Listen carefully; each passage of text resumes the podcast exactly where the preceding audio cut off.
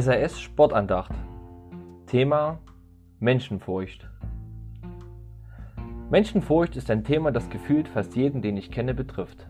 Es geht beispielsweise um die Angst, dem Chef, den Eltern, den Sportkollegen, den Sponsoren oder dem Ehepartner zu widersprechen und etwas zu sagen, das nicht den Wertevorstellungen des anderen entspricht, es aber deine Grundsätze widerspiegelt. Wie geht es dir mit dem Thema? Ist es dir egal, was andere über dich denken oder sagen? Ich selbst habe immer wieder Probleme mit diesem Thema.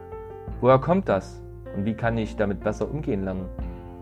Vor kurzem habe ich ein Seminar zu diesem Thema besucht und mir einige kluge Gedanken von Frank Döhler, der Pastor in Dresden ist, geklaut, um sie mit euch zu teilen. Der, dem du gefallen möchtest, bestimmt, was du tust. In meiner Schulzeit wollte ich zu den coolen Jungs der Klasse gehören und versuchte ihnen zu gefallen. Dabei tat ich einige Dinge, auf die ich nicht unbedingt stolz bin.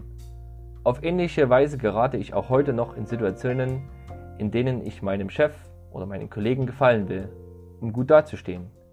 Und mal ehrlich, wie oft passiert es, dass meine Werte, Gottes Werte, Gesetze oder die Vorstellungen der anderen kollidieren? Ich erwische mich dabei, wie ich aus Angst vor Zurückweisung von Kollegen, Chef, Partner, Freunden kusche. Stimmt, Gott wird mir schon vergeben. Aber möchte ich meine Prioritäten wirklich so setzen?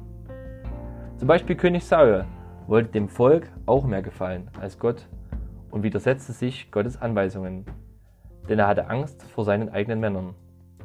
Das findet man im 1. Samuel 15, Vers 24 oder die komplette Geschichte von Vers 1 bis 26. David dagegen wollte Gott gefallen und nicht dem Volk.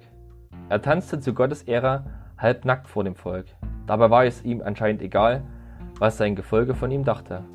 Und sein Auftritt scheint nicht gerade wenig peinlich gewesen zu sein, denn sogar seine Frau war beschämt über seine Tanzeinlage. Dies findet man in 2 Samuel 6, 14 bis 23, wer das nachlesen möchte. Ich glaube, Menschenfurcht hat ganz viel mit der eigenen Prägung zu tun. Durch Mobbing oder Ausgrenzung in Schule, Sportverein, Familie, Ausbildung wird dies meist schon in jungen Jahren gefördert und ist schwer abzulegen.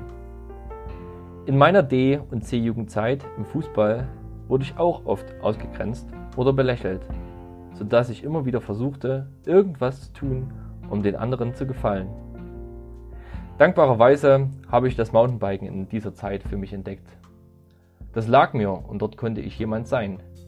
Nicht gesehen zu werden war meine gro große Angst. Denn hinter Menschenfurcht steckt oft genau diese Angst, nicht gesehen zu werden. Auf einmal war ich der Biker, der mehr als die anderen konnte. Und ich wurde auf einmal gesehen. Trotzdem war die Angst, übersehen zu werden, immer noch da. Ich habe deshalb immer wieder versucht, mich vor den anderen zu beweisen. Ich habe immer neue, größere Sprünge gewagt, um zu zeigen, wer ich bin. Klar, das war mein Ansporn, aber auch falsche Motivation. Ich habe mich von den Anerkennungen und dem Urteil der anderen abhängig gemacht. Ich habe ihre Meinung über Gottes Meinung gestellt und mich in eine selbstgewählte Gefangenschaft begeben. Die Frage ist, von wem will ich mich und von wem willst du dich abhängig machen? Wessen Anerkennung und Meinung bestimmt mein und dein Handeln? Den du liebst, den möchtest du gefallen. Oder umgedreht gesagt, wenn du gefallen möchtest, die liebst du. Steile These, oder? Oh Mann, das bedeutet ja, dass mir mein Umfeld wichtiger ist als Gott und mir eigentlich auch wichtiger ist, was andere über mich sagen, als das, was Gott über mich denkt.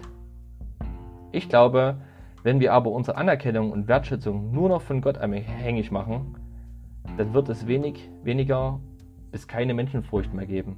Denn Menschen können deinen Ruf nicht mehr zerstören, wenn du nicht mehr von ihnen abhängig bist. Zum Beispiel Noah, David oder das Volk Israel um Jericho, Petrus und Jesus selbst sah dumm vor den Menschen aus. Aber ihre Ereignisse sprechen für sich. Wir glauben immer noch an die Lüge, dass wir wer in der Welt sein müssen.